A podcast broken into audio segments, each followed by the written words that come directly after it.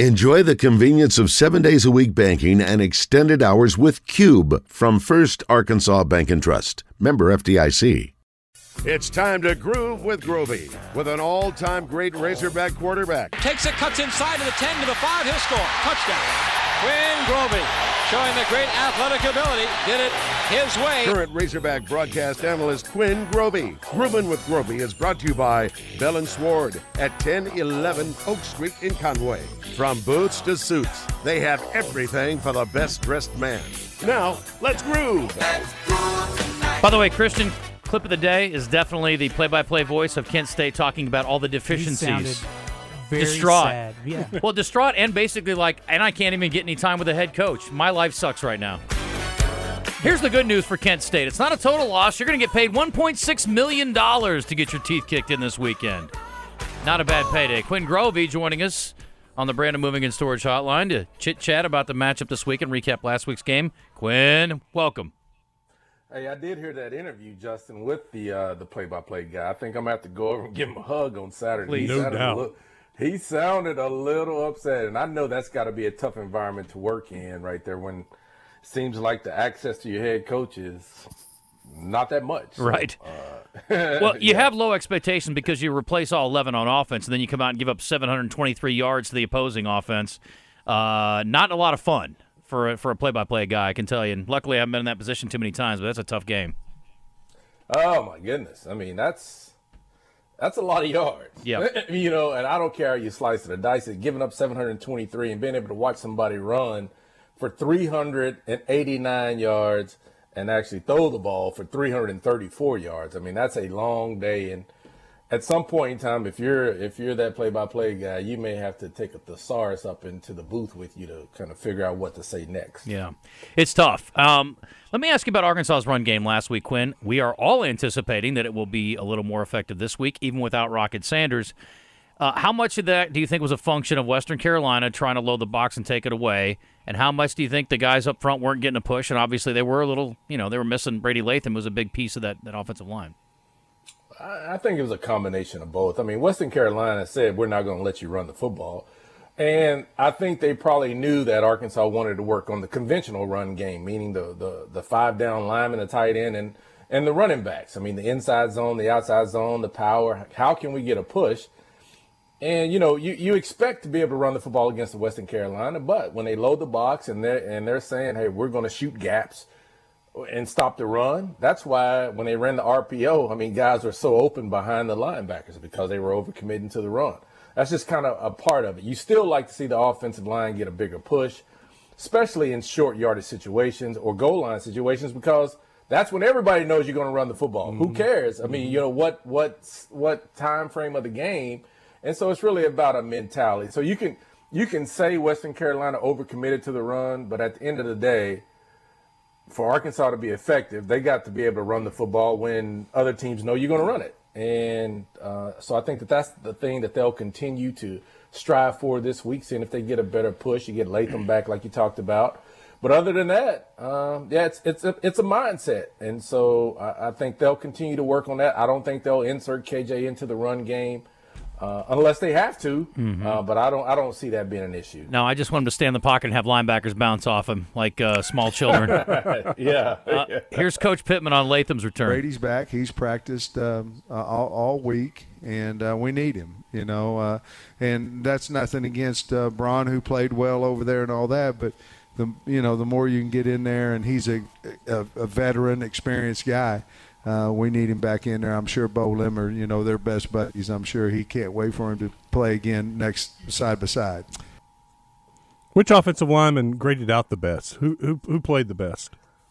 Uh, that's a good question. I hadn't seen any of their recap uh, from Cody Kennedy in regards to the grades for the offensive lineman. I'm sure I'll be able to kind of take a look at some of that stuff um, either today or tomorrow. But I, I don't know. I, I really don't know. Uh, I think what they're looking at really is as a unit right now. Um, how, how is it happening as a unit? And uh, I, I think they all believe that they've got something to do, something to prove in the run game. So I think you'll see that unit come out and be very, very aggressive on Saturday.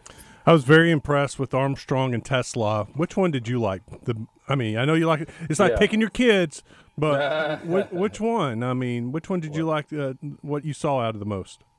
Well, I like you, I liked them both, but I thought coming into the season that Andrew Armstrong was going to be the guy that KJ would rely on the most. And you can see he got seven targets, had five catches for 78 yards to lead the team, but TeSlaa was good as well. Mm-hmm. And so that it's both those guys were very effective. Um, and they were playing in a environment where the, the defense was trying to overcommit and in the run game, and that's why they were open. And I love the fact that when you throw the ball, you catch the ball. And hmm. that's really what they did on Saturday. I mean, very simple.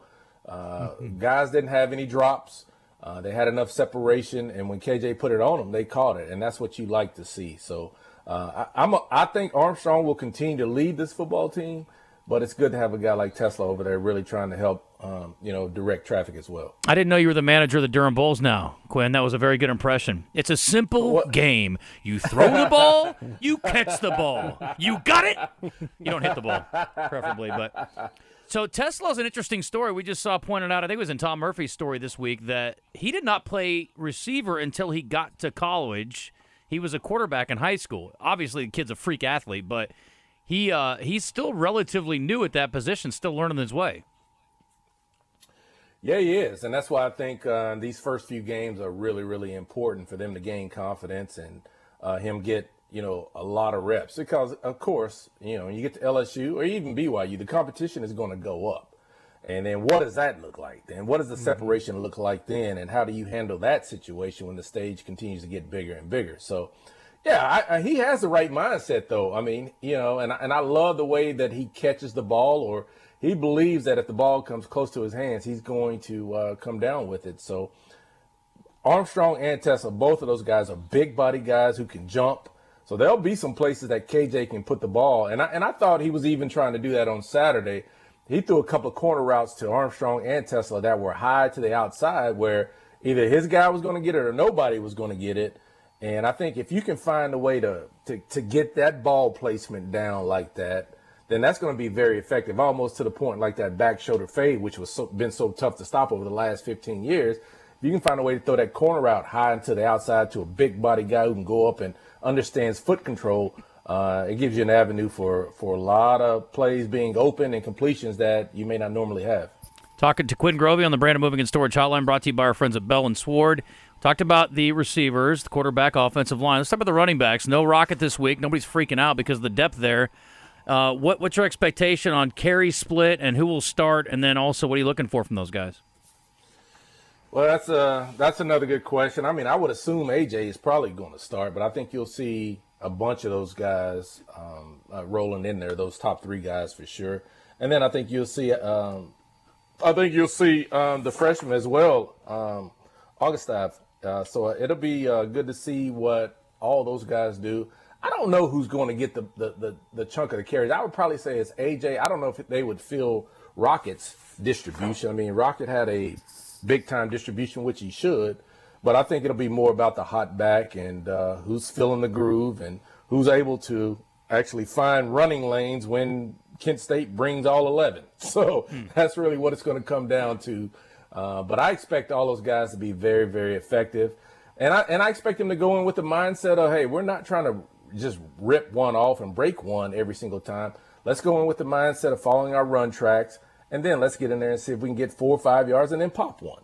And so I think that that's the mindset that they'll have. But I, I think it's going to be a very physical approach uh, with an offensive line, but understand that, you know, Kent State's going to bring a lot of people. So the run game may not be as effective as most people want, but you still got to find a way to try to try to make that work. Over on defense, I, I, really like the rotations that I saw on the defensive line, linebackers. Eh, they were getting guys in and out, trying to keep them as fresh as possible, and I think that that that's going to pay off in the long run. What did what did you see on the um, on the front seven? What did you like? I, li- I really liked what the defensive front was doing. I, I thought they did a nice job, and and pr- probably the biggest stat that stood out to me was the fact that they had ten tackles for loss. And to me, that means you've got penetration. You've got guys that are winning battles. Uh, they didn't have very many sacks. They only had two sacks, which came very very sporadically. But to be able to see guys in the backfield playing on the other side of the uh, the line was was was really good in my opinion. I thought that they were very solid in the run game. I thought some of those guys did a nice job in just really understanding what Western Carolina was trying to do in the screen game. I mean, there was one play, um, you know, that that Taurean Carter was tracking the quarterback and changed his direction, saw it was screen, and was able to get over there and make a play. So they they understand their keys, they understand what they're doing, and I thought the defensive front really allowed the linebackers to to play with a little bit more freedom. So the defensive line is solid, man, and uh, I think they'll continue to contribute at a high level. Quinn, last week Arkansas punted the ball extremely well. Um, hopefully they don't have to punt at all this week. UCF only had to punt one time against Kent State, but uh, obviously we are kind of getting what we were told we were getting with Fletcher from the year before.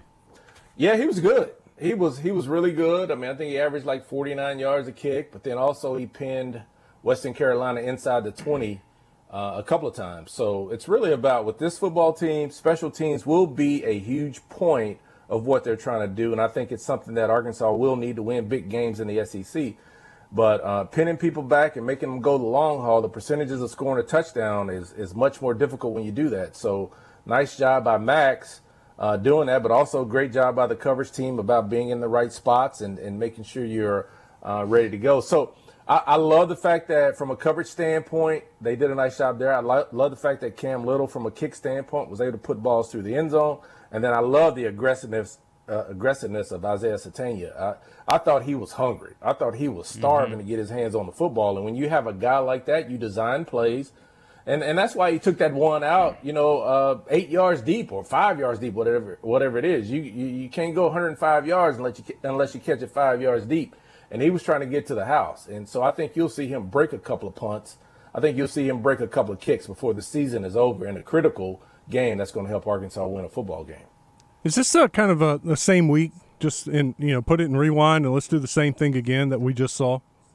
Yeah, and, and I think the, the the best thing about that it is the same week, but now it gets to be the same week with a game under your belt, and you, it gets to be the same week with film that you can go back and take a look at.